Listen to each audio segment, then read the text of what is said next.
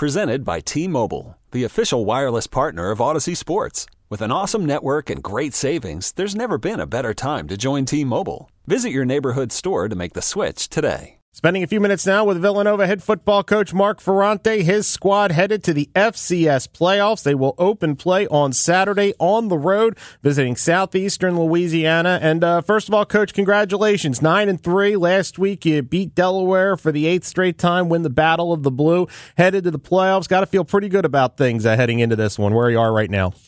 Yeah, no doubt, Matt. Our guys are excited. You know, as you just mentioned, last week's game when you play your rival, you're always excited for that one. And our guys come out and performed at a at a good level on both sides of the ball and special teams, and you know we're able to beat Delaware in our final regular season game, and uh, our players are rewarded with an opportunity to go to the FCS playoffs. So we're excited about that for sure.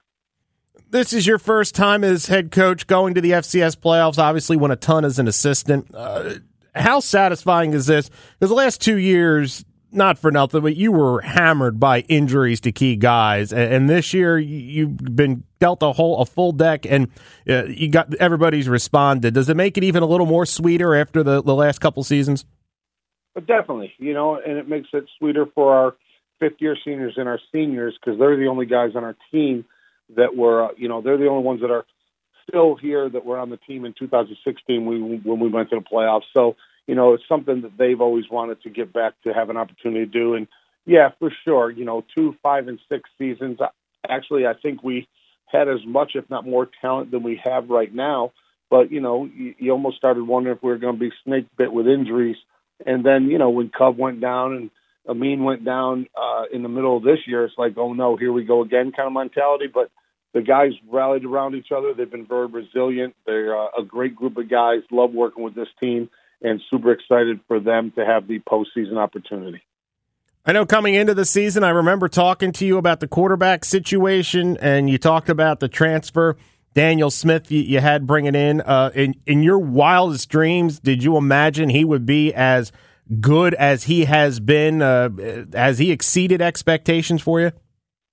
I would say, you know, he definitely has. I would say that this team almost has. And you know, I always enter every season to be perfectly candid with you, uh, cautiously optimistic. You know, I, I think if we stay healthy and you know uh, we perform well, then then we can do well. And you know, you have Dan who's come in here in his first season and, and putting up some really phenomenal numbers, but he'll be the first one to you know tell you it's due to what the guys are doing up front. It always starts with the line, and then opportunity to have the balanced attack with the running game. And, you know, there's a lot of guys that have really stepped up. You look at some of the freshmen.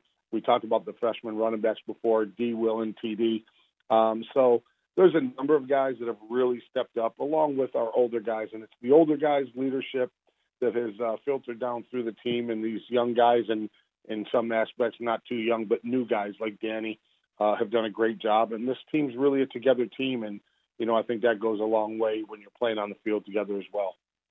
Let's talk about Southeastern Louisiana out of the Southland Conference. Uh, what do you know about them?